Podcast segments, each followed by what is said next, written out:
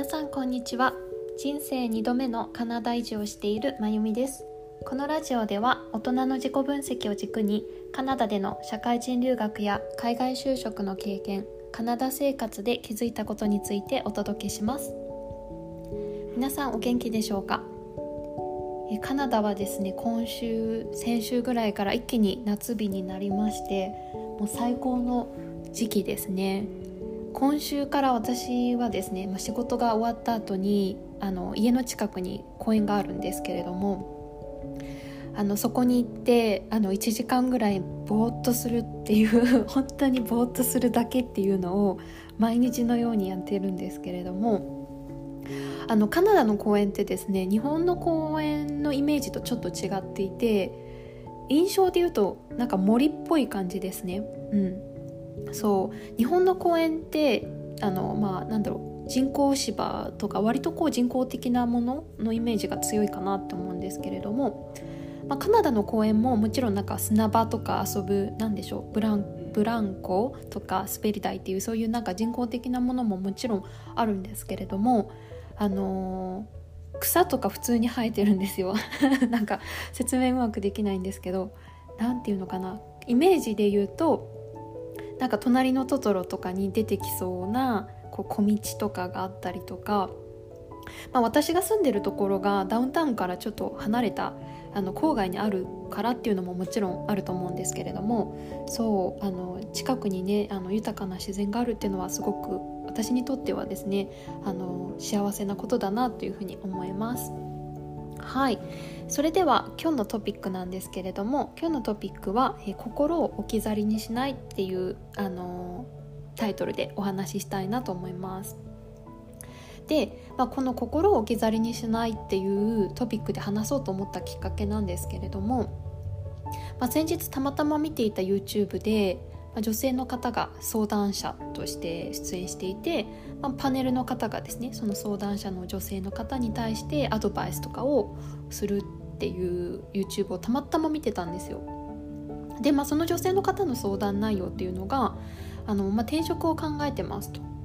で、えーと、彼女の中で2つ選択肢があるっておっしゃっていて、まあ、1つは、まあ、今の経験を生かして、えー、同じ業界同じ職種だけどまあ、ちょっと待遇がいい仕事にチャレンジするか全く違う、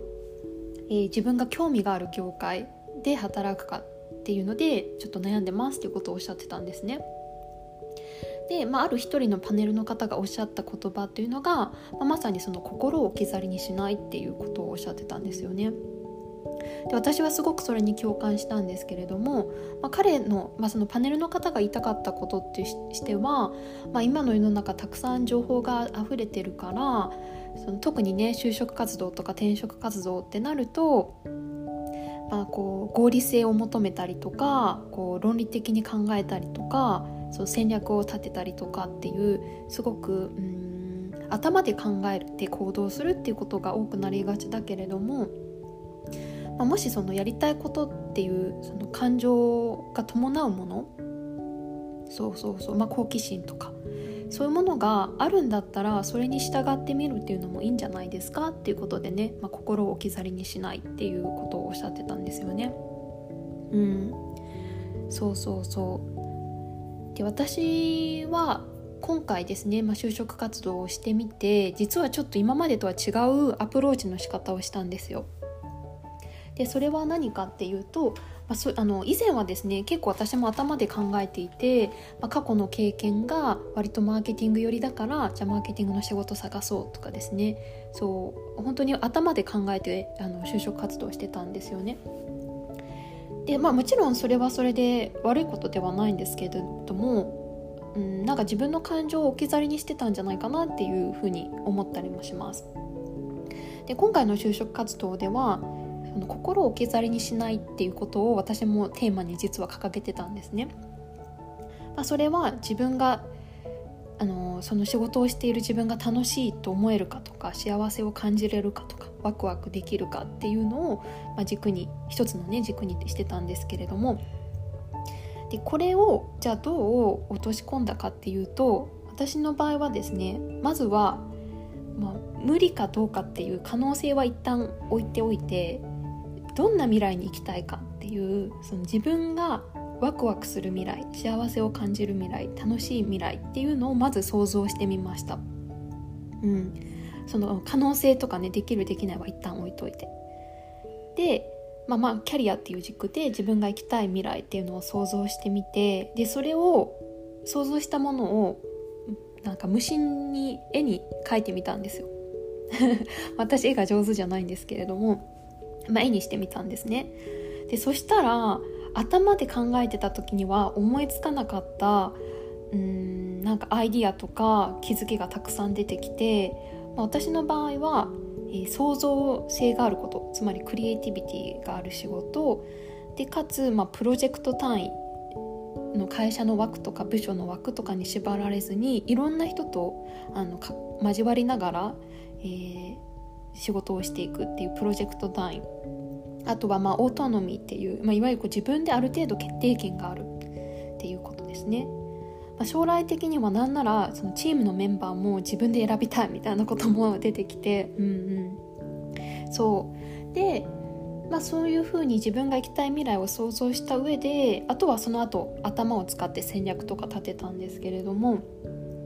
うん。そう。この絵を描いてみて本当に良かったなと思うのが自分がどんな感情を感じたいかっていうのもこの絵を見るたびに思い出されるんですよね。うん、で就職活動でこう行き詰まったりとか疲れたりした時はこの絵を見てあ私はこういう感情を感じたいんだなとかこういう未来に行きたいんだなっていうのを改めて再確認してじゃあ頑張ろうみたいな感じで、はい、自分を鼓舞するためにも使ってましたね。うんで実際はねあの今回の転職活動終わってみてその結果を振り返ってみると、うん、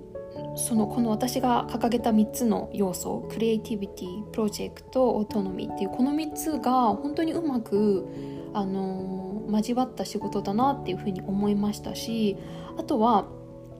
まあ、そういうなんだろうこの感情的な部分だけじゃなくて具体的なうん要件っていうのも出したんですよね。例えばあの毎日出社じゃなくて家で働ける今,、うん、今のように家で働けたらいいなとかお給料これぐらい欲しいなとかですね、うん、そうそうそう。なんかそういう要件的な部分もしっかりとクリアになっててもも網羅できてたのでなんか蓋を開けてみたら全部夢が叶ってるみたいな感じになってちょっとねあの驚きと同時にやったみたいな感じになりましたね。はい。でそうですねこれまで自分のキャリアを振り返ってみて就職活動を振り返ってみると、まあ、個人的な考えにはなりますが就職活動とか転職活動って8割ぐらいは自分じゃコントロールできないことがあるなって思うんですよ。まあ、例えば面接一つとってもたまたまその日の面接官が機嫌が悪かったかもしれないしたまたまその面接官が眠かったかもしれないだからいかに面接でいいパフォーマンスを発揮してもその面接官が眠かったり疲れてたり違うこと考えてたら多分その面接通らない可能性も出てくるんですよね。うんそうまあ、そんな風に自分が120%のパフォーマンスを発揮してもそれがうまくこう成果に結びつかないことっていうのは就職活動は本当に多いなって思うんですよね。そうそうなった時にじゃあまあ残り2割自分でコントロールできるところに集中するっていうのもすごく大事だと思います。まあ、例えばレジュメをブラッシュアップするとかあのインタビューの練習をするとかねいろ、まあ、ネットワーキングするとかですねそうそういうまあ自分でコントロールできる2割に集中しつつ行きたい未来をもうたくさん妄想しまくってでそれに近づけるような行動をするとおのずとその自分じゃコントロールできない8割っていう部分もなんかいい結果に導いて引き寄せてくれるんじゃないかなっていうふうにも思います。うんまあ、なんかちょっとスピリチュアルな感じのお話になってしまいましたが。はいでまあ私がねこの描いてみた絵っていうのが、皆さんの参考になるかどうかわからないんですけれどもうん、なんか口頭で口でお話しするよりもなんか実際に見ていただいた方がイメージしやすいかなというふうに思うのであのちょっとねインスタグラムの方に上げてみようかなと思ってます。はい。私実はねインスタグラムもやってます。はい。なので、まあ、概要欄の方にインスタグラムのあの URL を載せておきますのであのお時間がある時にちょっと興味があれば見ていただけると嬉しいです、まあ、ちょっとねこの後予定があるので今すぐ上げられないんですけれども明日までにはねインスタグラムのポストに上げてみたいかなと思いますのではい興味がある方は見ていただけると嬉しいです。それでは今日のトピックは以上です。それでは。